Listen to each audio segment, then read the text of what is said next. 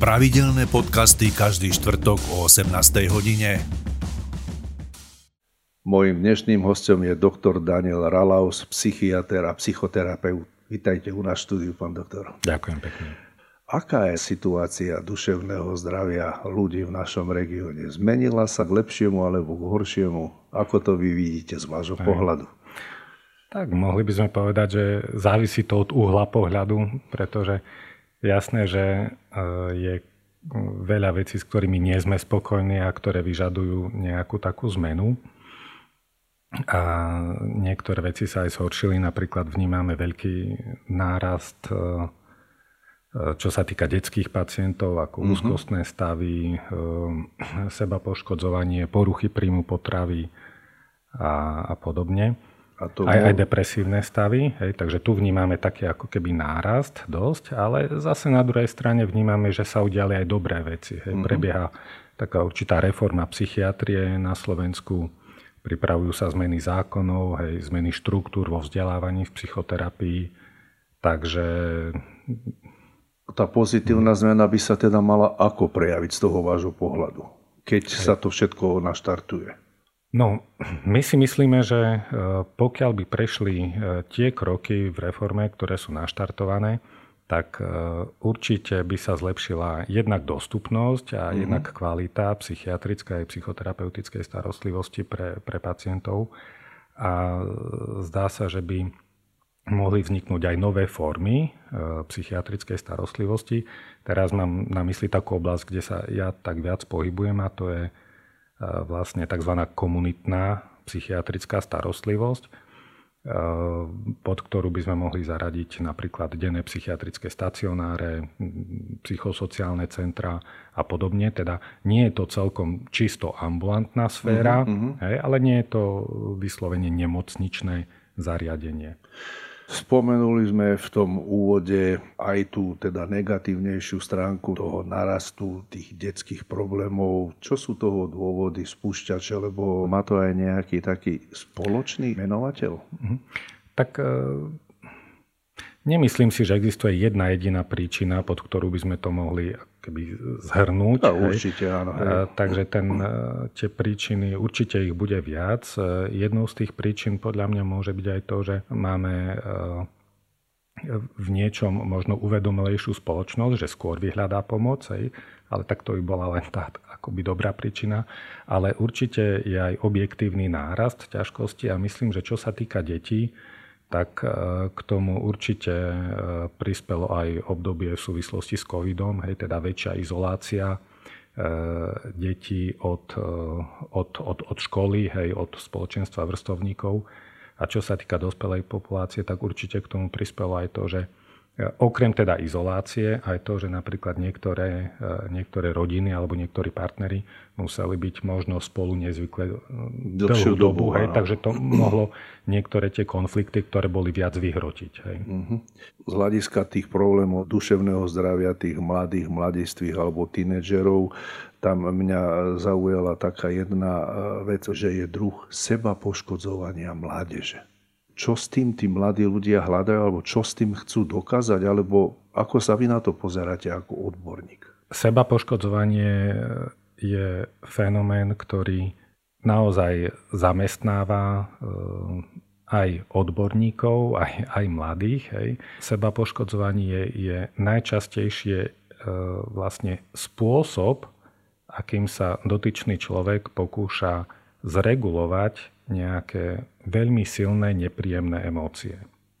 A ten spôsob, dalo by sa povedať tak laicky, že e, je nie celkom najšťastnejší, ale je buď jediný alebo jeden z mála možných, alebo sa ukazuje ako najefektívnejšie alebo najdostupnejší. Hej. A môžu to byť, tie neznesiteľné emócie môžu byť rôzne, či už sú to pocity nejakej prázdnoty, opustenia, nejakého necítenia, hej, alebo aj, aj nejakého zúfalstva a, a podobne. Za bežných okolností by mladý človek, e, teda v prípade tak, takej šťastnej situácie, že má napríklad e, blízke rodinné vzťahy, ktoré mu pomáhajú od útleho detstva plniť túto reguláciu emócií, hej, že keď sa cíti sám, tak je na blízku niekto, kto mu pomôže. Keď e, sa cíti veľmi frustrovaný, hej, tak nájde nejakú takú podporu a útechu. Ano. A tým pádom sa v jeho vnútri vytvoria také ako keby zdravé regulačné mechanizmy, ktoré potom vie uplatniť. Uh-huh. Ale veľká časť našich dospelých pacientov e, si v detstve takúto šťastnú situáciu nezažila a museli si hľadať nejaké také náhradné formy regulácie tých emócií. U niekoho to môže byť manipulácia s jedlom, čo pri chronickom používaní môže viesť až k poruche príjmu potravy. U niekoho to môže byť napríklad nejaká tendencia ubližovať si, hej, kedy príde, príde taká mhm, nejaká mhm. úľava alebo upokojenie. Pre niekoho to môže byť eh, čo ja viem, konzum alkoholu alebo drog, hej, ako pokus o zregulovať svoje nepríjemné emócie. Hej. Takže za každým takým správaním, ktoré môžeme vnímať ako seba poškodzujúce, hej, aj, aj branie drog, alebo aj porucha príjmu potravy, alebo či už to rezanie, pálenie a podobne, čo sú všetko formy e, ako keby seba poškodzovania. Takže za každým takýmto správaním, ktoré nám prípada ako keby nezmyselné, nepochopiteľné, e, vieme odhaliť nejaký nejaký mechanizmus, ktorý v tom čase, keď vznikal, alebo keď, keď sa akoby ustálil, uh-huh. mal určitú svoju funkciu. Hej. Napríklad jedna moja pacientka, ktorá mala problém e, s poruchom príjmu potravy, s bolestiami brucha, strávením a tak ďalej, tak ona hovorila, že, že ju si prvýkrát začali všímať až vtedy, keď začala v detstve sa stiažovať na to, že ju boli brúško. Hej. Ako myslíte v rodine? V rodine, rodina, hej, hej, keď, keď bola úplne malička. Uh-huh. To znamená, pre ňu ako keby choroba a bolenie brucha hej, v, tom, v tom útlom detstve znamenalo, že získa pozornosť a starostlivosť rodičov, ktorá predtým nebola. Hej, uh-huh. Bola im viac menej ľahostajná, lebo boli príliš zaujatí svojimi problémami alebo svojimi vecami. Hej. Takže pre ňu to byť chorá, mať problém s brúškom a strávením, bolo v niečom ako keby v tom čase výhodné, lebo získala tú pozornosť. Hej? To znamená, že tieto typy porúch sú dôsledkom nedostatočnej všímavosti a záujmu rodiny? Veľmi veľká časť psychických ťažkostí pramení z našich skúseností v útlom detstve. Keďže tam sa formujú základy toho, že ako si budujeme vzťah k sebe, vzťah k iným, a ako sa učíme regulovať svoje emócie, ako zvládame stres. Uh-huh. Takže čím je horšia štartovacia čiara a čím horšie sa to naučíme v tom útlom detstve, o to väčšie riziko, že to budeme menej zvládať v tom, v tom vyššom veku. Takže áno, ja som presvedčený o tom, že, že to najlepšie, čo by sme mohli spraviť ako keby v prevencii a v takej budovaní odolnosti hej, budúcich dospelých ľudí, je zabezpečiť im čo takú ako keby najzdravšiu a najprimeranejšiu rodičovskú výchovu. Hej. To neznamená, že bezhraničná nejaká voľnosť, ale ani to neznamená nejaká diktatúra. Ano, ano. Hej. Znamená to byť dosť dobrý otec a dosť dobrá matka. Hej. Keď ja som bol mladý, tak ja som mal pocit, že takéto niečo medzi nami spolužiakmi alebo medzi mojimi rovesníkmi v tom čase ako by ani neexistovalo a dnes je to pomaly v každej triede. Je to civilizačné? No, e, netrúfam si to nejak ako úplne, úplne odborne takto pomenovať, ale ja si naozaj myslím, že, že tieto veci spolu do veľkej miery súvisia. Hej. Máme napríklad obrovský technologický pokrok, máme e, úplne radikálne zmeny v spôsobe, akým získavame a posúvame si informácie Máme radikálne zmeny v tom, ako sa môžeme a, a môžeme stretávať s inými aj vo virtuálnom priestore. Hej. Mm-hmm. Takže e, technologický e, pokrok ovplyvňuje spôsob, ako my narábame so vzťahmi a podľa mňa nás to mení. Hej. No a ja si napríklad myslím, že v mnohých smeroch naše psychologické alebo psychické zvládacie mechanizmy ako keby meškajú za tým všetkým, čo technológie prinesú. Hej. Veľa sa hovorí o, o sociálnych sieťach, hej, o tom, koľko detí je na mobiloch, na počítačoch. A e, keď to naozaj porovnáme medzigeneračne, hej, tak naozaj ten čas strávený medzi vrstovníkmi hej, sa medzigeneračne podľa mňa veľmi, veľmi výrazne skrátil. Hej. E, teda deti sú spolu, alebo mladí sú spolu, ale, ale často iným spôsobom. Svete. Hej, hej. A to, čo to priniesie, no uvidíme, budúcnosť to ukáže. Ale e, ako by tí rodičia mali na takéto veci reagovať? Mm-hmm. Myslím si, že existuje jedna univerzálna rada pre rodičov a tá by mohla byť, že tak počúvajte svoje deti a snažte sa im porozumieť. To znamená komunikácia. To znamená komunikácia. Jedna komunikácia s deťmi priamo a na druhej strane aj, aj súčasní rodičia už majú dostupné veľké množstvo napríklad literatúry alebo podcastov alebo ne, ne, nejakých informácií, kde sami sa môžu dozvedieť o tom, že čo ja viem, napríklad ako komunikovať hej, vhodne s deťmi, ako hľadať možnosti výjsť v nejakej konfliktnej situácii a zároveň je tu možnosť požiadať o to psychológa alebo psychologičku hej, a predebatovať s nimi možnosti, ako pracovať na svojom vzťahu s dieťaťom. Lebo veľakrát to môže byť naozaj e, ako keby medzigeneračne odovzdávaná skúsenosť. Mm-hmm. Viete, veľa ľudí si povie, však e, a aj mňa byli a som tu, však so mnou sa tiež, tiež otec znal. Ano. A čo, to mne mama tiež ne, ne, neskákala okolo zadku so všetkým, tak musí ano. sa aj ty postarať. Hej. E, takže niekedy to naozaj môže byť tak, že veci, ktoré v našom detstve e, fungovali, fungovali nejakým spôsobom, ano.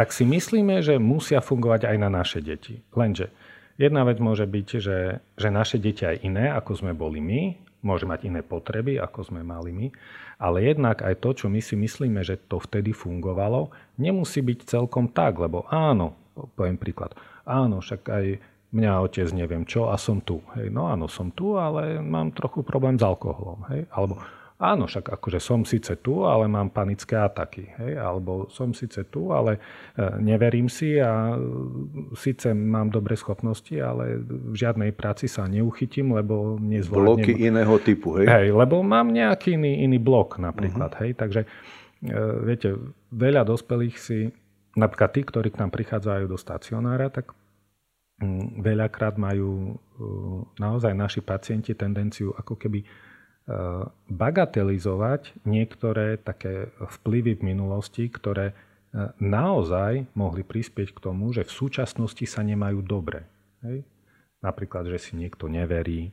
Neverí v zmysle, či je schopný niečo dokázať a tak áno, ďalej. Hej? Áno, áno. Alebo napríklad, čak, čak on vie, že o nič nejde, ale má, má strach sa do niečoho pustiť, má strach spraviť niečo nové. Uh-huh. Hej? Alebo neverí si, že by mohol, ja neviem, získať nejakú partnerku. Hej? Slobodný človek snaží sa získať nejakú partnerku, neverí si hej? Uh-huh. a podobne. Keď sa už konkrétne bavíme o týchto problémoch, úplne tak na záver na túto tému, kedy by tí rodičia mali spozornieť, že niečo nefunguje, že niečo nie je v poriadku. Už keď nájde dieťa, ja neviem, dorezané, alebo popálené, alebo nejakým spôsobom seba poškodené, mhm. tak to už je asi neskoro. Či? No, e, neskoro s hľadom na, na čo? Hej, že, že vlastne, viete, súčasnosť je taká, že e, e, keď tínedžeri riešia nejaký problém, uh-huh. hej, tak e, veľakrát to naozaj nie sú rodičia tí prví, za kým pôjdu. mladí ľudia pôjdu. Hej, takže riešia to medzi rovesníkmi, medzi sebou, mnohí hľadajú na, na sociálnych sieťach, na internete informácie a, a podobne.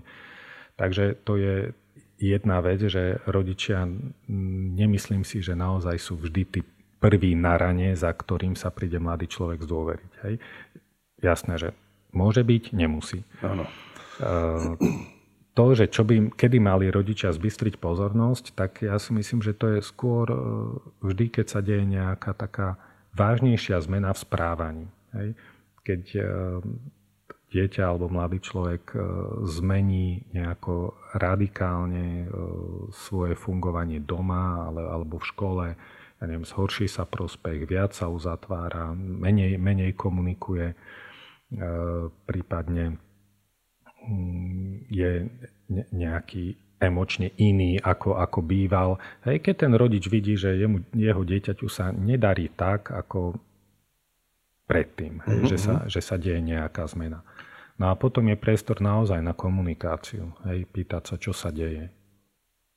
Keď sa už človek dostane do stavu, keď si myslí, alebo má ten pocit, že už to sám nezvláda, alebo že by potreboval nejakú odbornú pomoc, kde by mal zaklopkať? Aj tak e, začne možno tak netypicky. E, najlepšie úplne ten prvý krok by mohol byť zdôveriť sa osobe, ktorej dôveruje. Nezostať tým sám. Uh-huh. To by bolo také ako univerzálne platné pravidlo. To znamená dať to zo seba von, áno? Hej či už e, v partnerstve, v manželstve zdôveriť sa kamarátovi, kamarátke, spolužiakovi alebo nejakej Dôver, nejak, osobe, ktorej dôveruje. Osobe, hej, ktorej, osobe, ktorej človek dôveruje, tak e, to určite odporúčam ako, ako prvý krok. Hej. E, niekedy už len to, že s daným problémom sa človek nemusí cítiť sám, hej, že, že bol vypočutý, že bol, že bol prijatý. Cíti akoby tak takú už, oporu. Už, už toto môže byť ako veľmi, veľmi veľká vec. Hej. Uh-huh.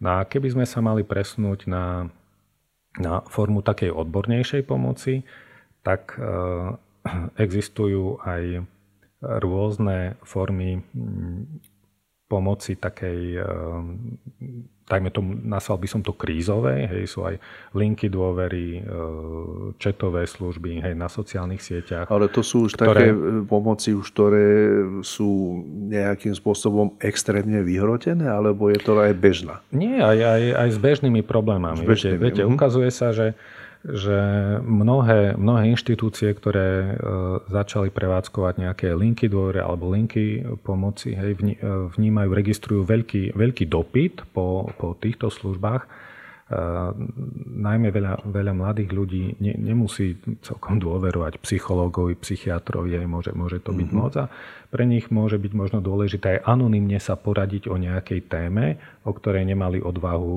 verejne Hovorí, hovoriť s niekým. S, s niekým hej? Mm-hmm. Takže už, už aj toto môže byť veľmi, veľmi vhodná e, pomoc, pretože ten dotyčný človek na tej druhej strane telefónu ho znaviguje tak, akoby, hej, ho, ho dokáže usmerniť, hej, že toto je napríklad niečo, čo je normálne, to je v poriadku, e, dá sa to zvládnuť tak a tak, alebo naopak povie, toto môže byť komplikovaná vec, bolo by veľmi dobré poradiť sa s psychológom alebo uh-huh. s mhm. lekárom, lebo to môže súvisieť aj s týmto a existujú také formy pomoci. Hej. Takže uh, aj, aj uh, tieto inštitúcie alebo občianské združenia, ktoré sa podieľajú na na takejto forme pomoci hej, si myslím, že robia obrovský kus práce. No a potom je tá ďalšia pomoc, ktorú by sme už mohli nazvať, že to je naozaj tá, tá ako keby klinická. Hej. A tak to sú psychiatri, psychológovia, psychoterapeuti, ktorí pracujú buď, buď samostatne, alebo ako v psychiatrických, psychologických ambulanciách, alebo ktorí pracujú v mhm. nemocnici aj na, na psychiatrických klinikách. Kde u nás v regióne, v Trenčine, by mal ten človek tú pomoc vyhľadať? Je to len na psychiatrickom oddelení? No, e, priznám sa, že nemám ja celkom prehľad o trenčianských organizáciách, teda mm-hmm. viem o niektorých, ktoré napríklad viem, že existuje e, pomoc pre, čo ja viem, týrané ženy alebo ženy zažívajúce nejaké rodové násilie. Áno. Uh, viem, že existujú nejaké, nejaké inštitúcie, ale čo sa týka tu na Trenčianského regiónu, neviem. To asi by som musel nejako tak uh-huh. viac, viac hľadať. Ne, nerobím s tým priamo. Uh, to, s čím robím priamo, tak máme sieť psychiatrických ambulancií v Trenčíne. Táto sieť je na na slovenské pomery e, v Trenčine pomerne celkom dobrá. Hej, e, to znamená, že kdekoľvek sa pacient v Trenčianskom kraji ako keby nachádza, tak nájde si svojho ambulantného psychiatra, ktorý mu poskytne starostlivosť, ktorú potrebuje. Hej, to je psychiatrická ambulancia. Zároveň máme v regióne aj množstvo e, psychológov alebo psychoterapeutov. Drvivá väčšina z nich nerobí na, na zmluvu s poisťovňou, ale, ale robia na, na priamu platbu. Na súkro, súkromne. Súkromne na priamu platbu. Hej, to znamená, oni poskytujú nejaké, nejaké poradenstvo, nejakú psychoterapiu. E, takže vieme, e, vieme nakontaktovať ľudí, ktorí uh-huh. by mhm. sa obratili na nás, aj tak vieme ich nakontaktovať. Toto sú kontakty na psychiatrické ambulancie, toto sú kontakty na psychológov, aj teda ľudia, ktorí sa na nás obratia na denný stacionár, vieme im takýto zoznam poskytnúť. Zvyčajne to posielame mailom, aby si ľudia mohli, mohli vybrať. No a zároveň e, je na psychiatrickej klinike e, každý deň vlastne No od rána do pol štvrtej je samozrejme bežná pracovná doba, ale každý deň od tej pol štvrtej do druhého dňa rána existuje psychiatrická pohotovosť, hej, ktorá by mala byť určená pre naozaj krízové situácie, ktoré nepočkajú do rána, hej, nepočkajú na bežný kontakt, poradenie sa, ktoré treba riešiť urgentne. A ten psychiatr, ktorý je v službe, tak je k dispozícii uh-huh. buď telefonicky, alebo teda keď privedie niekto z príbuzných pacienta, tak sa k tomuto problému postaviť. Tak a už sme sa pomaličky dostali k tomu nášmu alebo vášmu dennému stacionáru psychiatricko-terapeutickému. Ako to vzniklo? Prečo to vzniklo? Kedy to mhm. vzniklo? Čo je jeho cieľom? Poďme sa o tom teraz porozprávať, že ako takýto stacionár funguje, pre koho je určený, komu, komu má slúžiť a tak ďalej, ako sa do ňoho tí áno, pacienti áno. môžu dostať. Tak začneme úplne od začiatku. Áno, akú má svoju históriu? Aj. Tak e, stacionár to je vlastne taký, taký názov. V, v angličtine sa používa pojem aj daily clinic, ako denná klinika, uh-huh. alebo v nemčine to Tages klinik, je v podstate to isté. Uh-huh. No a je to forma také špecializovanej ambulantnej starostlivosti, kde pacient uh, môže prísť ráno a po obede odchádza domov. To znamená, je to starostlivosť, ktorá uh, nevytrhne uh, toho pacienta z domáceho alebo z bežného prostredia, uh-huh. ale zároveň mu poskytne na určitú časť dňa hej, program podľa, podľa jeho potrieb. Pacient e, si zachováva e, svoje fungovanie v domácom prostredí, hej, čo je veľmi, veľmi užitočné, ale zároveň má intenzívnu formu terapie. Takže je to niečo, čo vyplňa nejakú takú ako keby medzeru medzi bežnou ambulantnou starostlivosťou, hej, napríklad psychiatrická, bežná psychiatrická ambulancia, uh-huh. pacient tam ide raz za mesiac, dajme tomu hej, na kontrolu liekov, na rýchle zhodnotenie stavu, hej, po pár minútach hm, vlastne musí ísť ďalší pacient, lebo, lebo ten, ten tlak je vlastne ako obrovský. A druhá vec je nemocnica, kedy pacient príde do nemocnice, hospitalizovaný. je hospitalizovaný hej, a v rámci hospitalizácie sa o neho stará tým a, a podobne. Hej. Vo svete je o mnoho väčší dôraz ako u nás na, na tú ambulantnú časť tej psychiatrickej starostlivosti. A ten stacionár, ktorý funguje u nás, tak je podľa modelu takej západnej, dalo by sa povedať nemeckej psychiatrie, psychoterapie. Vznikol tak, že náš e, bývalý primár Jozef Hašto, dalo by sa povedať taký e, jeden z otcov zakladateľov psychoterapie na Slovensku, v roku 1991 e, získal budovu v centre mesta na Palackej ulici, kedy mesto vlastne darovalo túto, túto budovu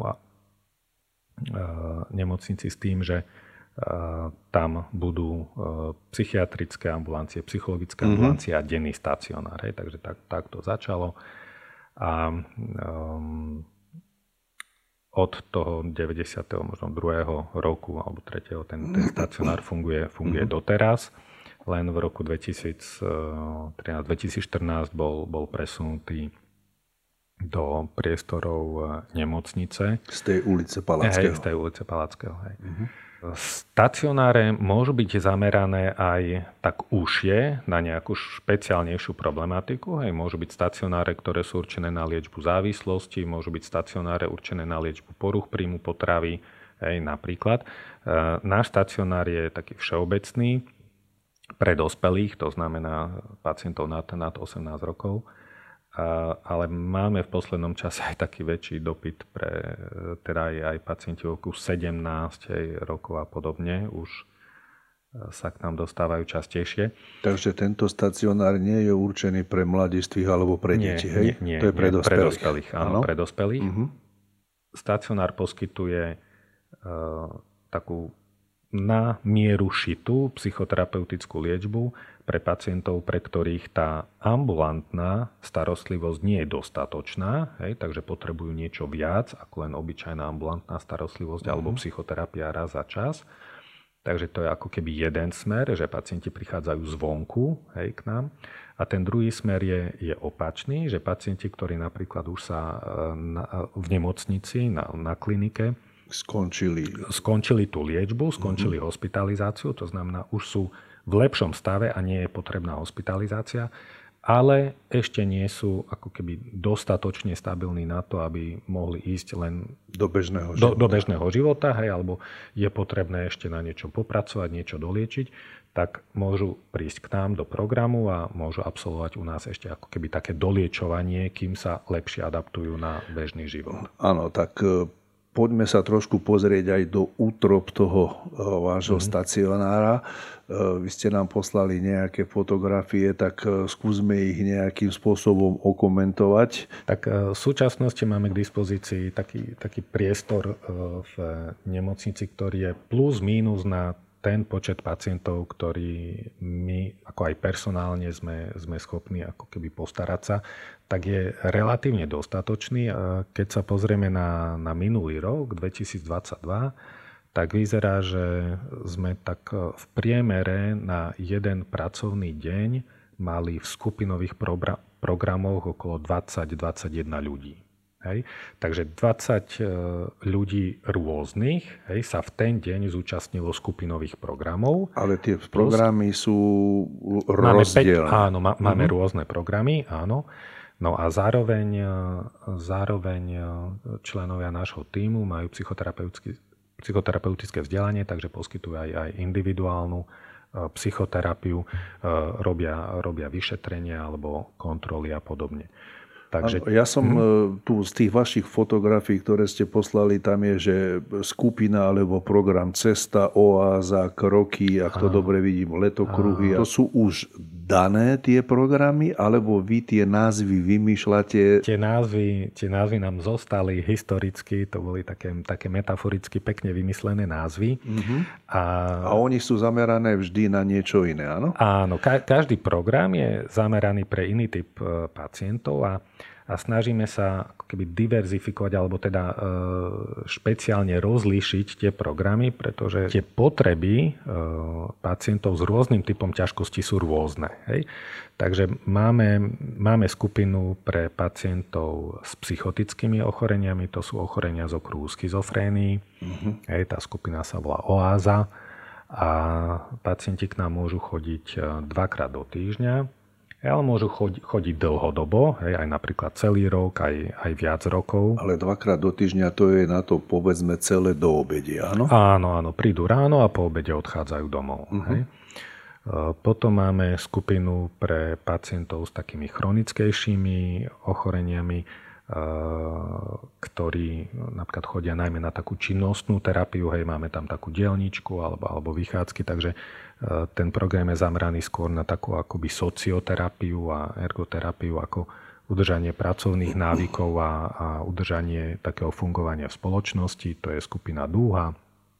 Potom máme jednu skupinu, ktorá funguje tak pomerne dosť samostatne, letokruhy už, už dlhé roky, chronickí mm-hmm. pacienti potom máme skupinu pre pacientov s depresiami a to je už taký časovo ohraničený program, to je program na 3 mesiace a pacienti k nám chodia trikrát do týždňa, pondelok, streda, piatok, takisto od, od rána do, do obeda alebo do tesne popoludní. A potom máme skupinu e, cesta, to je pre pacientov s tzv. neuroticko-psychosomatickými ochoreniami a to sú také tie ako keby úzkostné stavy, panické ataky, posttraumatická stresová porucha, poruchy príjmu potravy, poruchy osobnosti a rôzne také, často aj také ako keby životné trápenia, hej, ktoré ano. nesplňajú celkom ako keby diagnozu nejakej vážnej psychickej choroby. Poďme si tak konkrétnejšie povedať, aké tie typy tých terapií a čo sa na takej skupinovej terapii deje. Ako som hovoril, že rôzne skupiny majú vlastne rôznu štruktúru a tá je vlastne vyskladaná ako keby z rôznych druhov tých, tých skupinových aktivít. Hej? Mm-hmm. No, jedna z nich je napríklad e, spoločné stretnutie pacientov ráno o 9, kde jeden z týmu sa stretne e, s pacientami, ktorí v ten deň prišli na program, to znamená pacienti aj z rovných skupín, a v rámci takej ranejšej komunity sa teda povie, že ktorá skupina bude s kým, e, preberú sa nejaké novinky, keď chce niekto niečo pozdieľať. A ďalšou aktivitou môže byť taká trošku rozcvička. Ďalšou aktivitou je relaxačný nácvik, autogénny tréning alebo Jacobsonovú relaxáciu alebo rôzne formy dýchových cvičení a podobne. No a keď ideme už k tým skupinovým aktivitám, tak jedna skupinová aktivita je vlastne akoby interakčná skupina. Hej, že je skupina a v rámci tej skupiny ľudia hovoria svoje príbehy, svoje ťažkosti, ostatní sa pýtajú, reagujú, dávajú spätnú väzbu. Hej, vlastne formou nejakého bežného formou rozhovoru. ako keby rozhovoru alebo reakcií na seba. Hej, uh-huh. Interakčná, pretože interagujú na seba. Ano. A v rámci toho vlastne je dôležité jednak o čom hovoria, hej, to, je, to je to obsahové, ale dôležité je aj čo sa deje v rámci procesu. Viete, že niekto je tichučko, bojí sa ozvať, niekto si zase berie veľký priestor hej, a, a podobne. A v rámci toho procesu, čo sa deje v tých, v tých medziľudských nejakých takýchto mm. komunikačných interakciách, tak my máme potom možnosť poukázať na, na niektoré veci, ktoré môžu byť problematické hej, alebo na nejaké také zdroje. Hej. Takže to bola taká interakčná skupina. Potom ďalšou skupinou aktivitou je asertívny tréning. Hej. Učím sa, ako povedať nie, učím sa, ako prijať pochvalu, dať pochvalu, ocenenie a, a podobne. Ďalšou aktivitou je muzikoterapia, arteterapia, to znamená využívanie nejakých umeleckých prostriedkov na prácu s emóciami, hej, so spomienkami a podobne. Ďalšou aktivitou môže byť... A keď sa zastavím pri tej muzikoterapii, to niekto od vás z personálu hrá na hudobný nástroj, alebo tí konkrétni pacienti, pokiaľ vedia, tak si hrajú? Alebo... Je, je veľa možností ako. Hej? Napríklad jedna z možností je, že... Lebo máme tu obrázok eh, nejaké áno, hudobné nástroje, áno, gitary áno, hej, a tak ďalej. Áno. To znamená, založíte tam kapelu? Kapelu. hej, tak, eh, až tak nie, ale máme aj niektorých pacientov, ktorí hrávajú. Uh, muzikoterapia spočíva skôr v tom, že, že jedna z aktivít môže byť pomocou hudby alebo pomocou rôznych nástrojov vyjadriť svoju emóciu mm. hej, alebo vyjadriť svoju potrebu, hej, svoj stav. Alebo pri počúvaní hudby pracujem so svojimi spomienkami a predstavami. Hej, to znamená, že snažím sa vyjadriť, vnímať, hej, potom o tom komunikujem, komunikujem s ostatnými. Ďalšia z takých aktivít je napríklad koncentratívna pohybová terapia, kde sa menej rozpráva, mm-hmm. hej, mhm. ale viac sa pracuje s telom a, a s prežívaním emócií. Hej, čo sa deje pri tom, keď si budujem vlastné hranice, čo sa deje, keď e, sa snažím napríklad e, zaujať nejakú pozíciu, čo sa deje, keď musím spraviť niečo, čo nechcem a podobne. Pretože naše telo si jednak ako pamätá veci, ale naše telo nám veľmi jasne dáva najavo, ako sa cítime. A veľa ľudí s psychickými ťažkosťami môže mať ten kontakt s telom ako keby taký odpojený trošku, alebo nie je dostatočný. Máme tak, takú skupinu, kde sa e, pacienti učia rôzne seba upokojujúce metódy alebo techniky. To znamená, keď som nahnevaný, keď sa cítim opustený, keď sa cítim smutný, keď sa cítim bezradný a, a podobne, čo vtedy môžem robiť. Hej. Uh-huh. Takže taká ako keby seba podpora, hej, aby som sa vedel v ťažkej chvíli dobre, dobre zorientovať a postarať o seba. Takže tých, e, tých aktivít môže byť, môže byť, a nie, že môže byť, je aj viacero. Hej, máme aj takú ako keby dielničku, ktorá je určená na také ľahké, ľahké práce alebo mm-hmm. ľahké, ľahké činnosti a podobne. Áno, a máme tu fotografiu, to je asi miestnosť na nejakú skupinovú terapiu. Áno. E, tam sa chcem práve zastaviť. Pri všetkých týchto e, metodách alebo spôsoboch tej vašej pomoci v tom stacionári všetko prebiehajú len skupinové terapie alebo sú aj individuálne?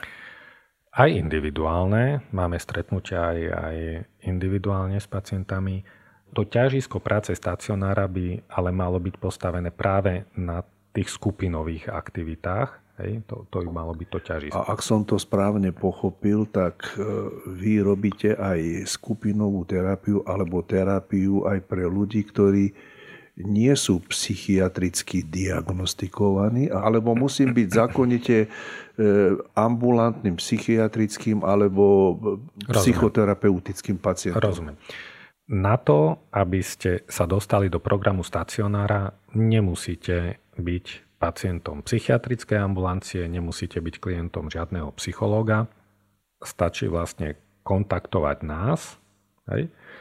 My si dohodneme s tým záujemcom o skupinovú terapiu úvodný rozhovor a v tom úvodnom rozhovore sa pobavíme aj z takého diagnostického hľadiska, hej, čo, čo sú ťažkosti toho ano. človeka. Zvážime, že či tento typ skupinovej terapie by bol vhodný pre to, aby pacient si s tými, aby si ten človek s týmito ťažkosťami poradil. A pokiaľ áno, a je schopný vyhradiť si čas 3 mesiace, že bude, bude chodiť na tento typ programu, tak áno, dá sa to. Hej? Napríklad jeden z tých, z tých programov pre tzv. neuroticko-psychosomatické ťažkosti tak je naozaj pre ľudí, ktorí nejakým spôsobom sa nemajú dobre v živote, hej, naozaj majú zhoršenú kvalitu života, nevedia si s tým sami, sami poradiť hej, a e, zvážime, že či áno alebo nie, hej, či ten typ terapie je, je vhodný. Eh, spomenuli ste, že prídu k nám a my spravíme s nimi nejaký úvodný rozhovor alebo pohovor. Tak skúsme tak eh, povedať, kde vás nájdú, v akých časoch, ako to funguje u vás. Mhm. Aj, tak eh, denný stacionár je súčasťou psychiatrickej kliniky Trenčín. Sídlime v areáli nemocnice na Legionárskej 28 je to budova číslo 34 alebo budova bývalej e, knižnice. Niekto, kto si mm-hmm. možno v nemocnici pamätá ešte. Takže... To je pri vstupe hlavným chodom doprava. Doprava, áno, áno a je to taká e, budova takej nejakej sivorúžovej farby s červenou strechou. Prvé dve podlažia sú rehabilitácia, ambulantná časť, takže cestou k nám človek si aj obzrie, kde by mohol chodiť aj na rehabku. Áno. A my sme hore na treťom podlaží. Spomenuli ste zaujímavý časový úsek, keď si nájde človek 3 mesiace čas, môže k nám chodiť. Mm-hmm. To je maximálna dĺžka možného absolvovania toho stacionára, alebo to je už potom ďalej, to už mm-hmm. nemá význam? Hej, vysvetlím. Máme rôzne programy a každý program má inú časovú aj organizačnú štruktúru. Hej. Takže tieto tri mesiace to sú dva programy, ktoré trvajú takto, ako na, na tú ohraničenú mm-hmm. dobu. Neznamená to, že všetci pacienti prídu naraz a končia naraz, ale je to vlastne otvorená doba. To znamená, že každý, kto príde, je u nás 3 mesiace, po troch mesiacoch končí. Hej? Takže človek si zažije aj odchody a príchody iných členov do skupiny. Ano. No a dva programy sú takéto. Program pre pacientov s depresiami a pro, program pre pacientov s takými úzkostnými e, ťažkosťami. E, tieto sú časové ohraničené kvôli tomu, aby ľudia mali intenzívnu formu terapie na tie 3 mesiace a potom znova nastúpili do života. Hej. To znamená, že predpokladáme, že tieto skupiny pacientov Eh, ich ambíciou, ich snahou by bolo čo najlepšie sfunkčnenie, aby sme fungovali normálne ďalej v tom aktívnom živote v pracovnom procese. Hej. Takže mnohí, od mnohých z nich, teda chceme alebo plánujeme, aby sa zaradili čo najlepšie do života. Jasné, že sú aj ľudia na invalidnom dôchodku, kde to môže byť už trošku iné, ale tieto programy sú ohraničené, aj tieto dva. Je možné odísť z vášho stacionára po určitej tej dobe tej terapie a poviete, tento človek je už vyliečený? Tak závisí to od definície, čo je, čo je vyliečenie. Ale no, máme skúsenosť takú, že ľudia od nás odchádzajú s určitou zmenou. Pozitívnou zmenou. S pozitívnou zmenou, áno. áno. To znamená, že mm, ja často hovorím na začiatku programu, že viete, nie je možné, aby ste tri mesiace dennodenne sa o niečo snažili a nenastala by žiadna zmena. Hej. Ale to, aká zmena nastane, závisí od mnohých okolností. A veľakrát je to tak, že človek príde do stacionáru s nejakým očakávaním a v priebehu toho programu zistí, že aha, že sa aj mení moje, moje očakávania alebo menia, menia sa moje, moje priority. Takže väčšinou máme takú skúsenosť, že e, ľudia, ktorí končia program, teraz keď hovorím o ceste, o, o skupine Cesta napríklad, uh-huh. hej, mhm. ktorú, ktorú ja vediem. A to je program zameraný? Na tie neurotické ťažkosti, hej, úzkosti, panická uh-huh. porucha, nejaké životné problémy, poruchy osobnosti ano. a psychotraumy a podobne.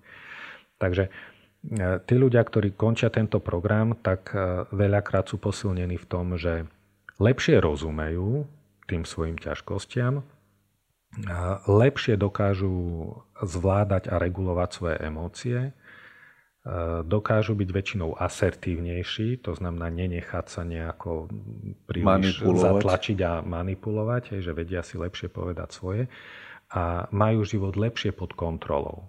Že lepšie dokážu využívať tie svoje síly a, a zdroje. A to je dvakrát do týždňa? To je 5 krát do týždňa. 5, to Táto znamená každý deň? Áno, to ako keby ste chodili do práce. Hej. A počas tých troch mesiacov nepracujú? Alebo ako no, to funguje? niektorí ľudia sú na PNK, hej, platí na to PNK, je to intenzívna Aha. forma psychoterapie, alebo ľudia využijú čas, kedy napríklad momentálne nemajú prácu, hej, že si môžu dovoliť ako, ako nezamestnaní. Ako hej? nezamestnaní. Hej.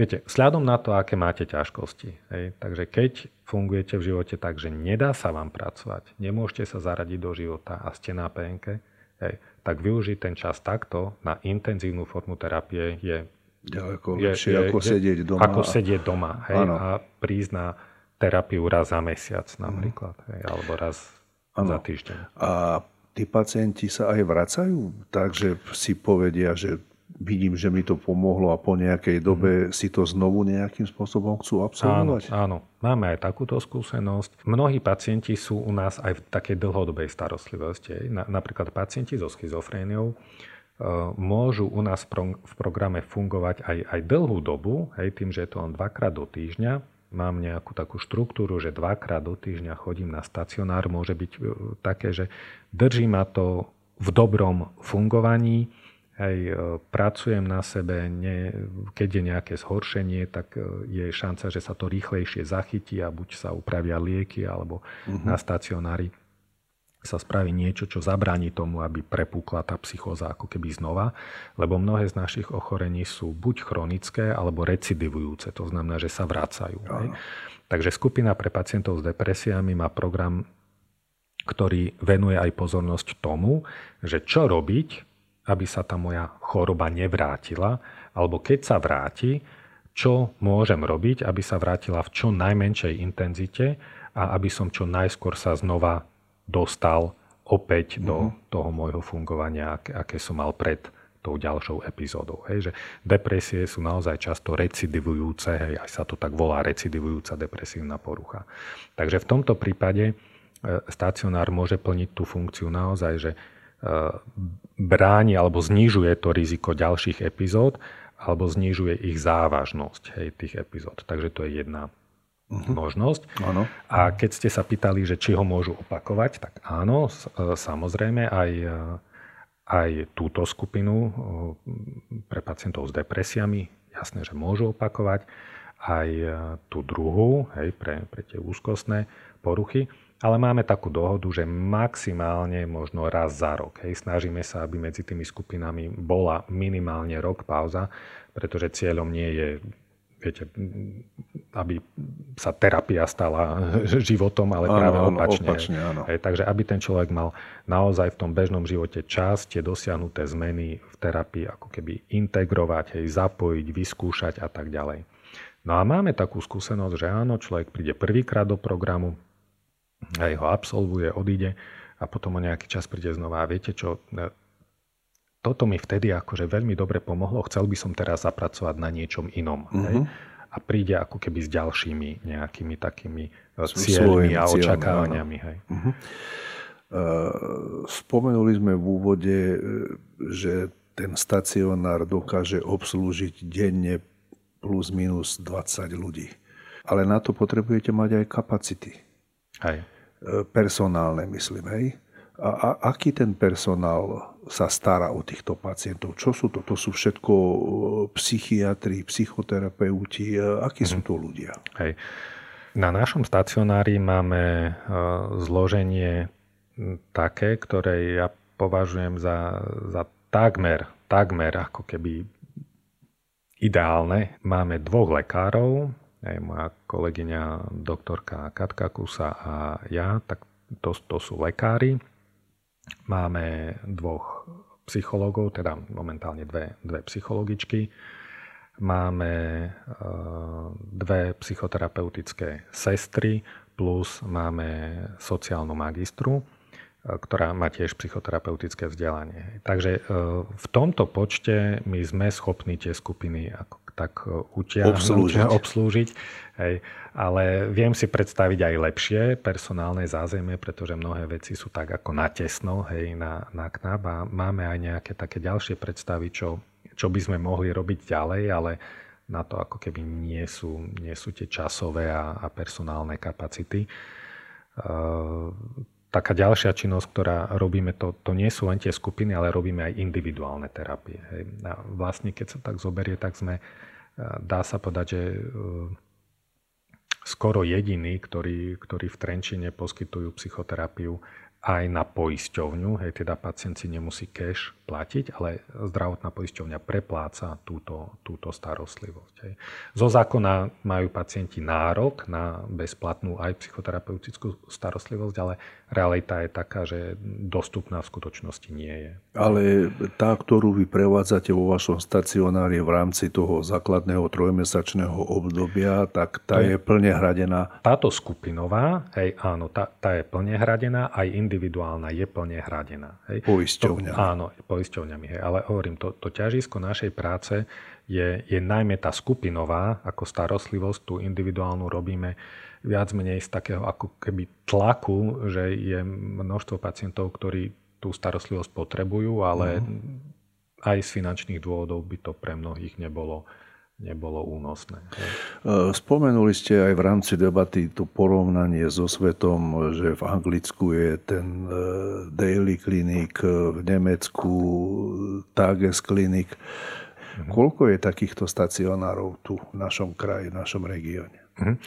Takže aj táto situácia sa mení. Donedávna sme mali, dalo by sa povedať, možno takých nejakých 17 fungujúcich denných stacionárov v rámci Slovenska. V rámci Slovenska. Uh-huh. Ich úroveň však bola rôzna práve kvôli tomu, že, že to financovanie stacionárov bolo, ja by som povedal, tak veľmi hlboko poddimenzované. Hej, takže tie ako keby platby za jeden deň pacienta na stacionári boli, boli veľmi nízke. Hej. Boli na úrovni najprv 12, potom 14, potom 16 eur, čo je naozaj ako keby veľmi málo a pokiaľ by mal stacionár dobre fungovať s dobrým personálnym obsadením, s, do, s dobrým priestorovým vybavením, tak e, fungoval by ekonomicky ako v úplne čistej strate, uh-huh. v, v obrovskej strate.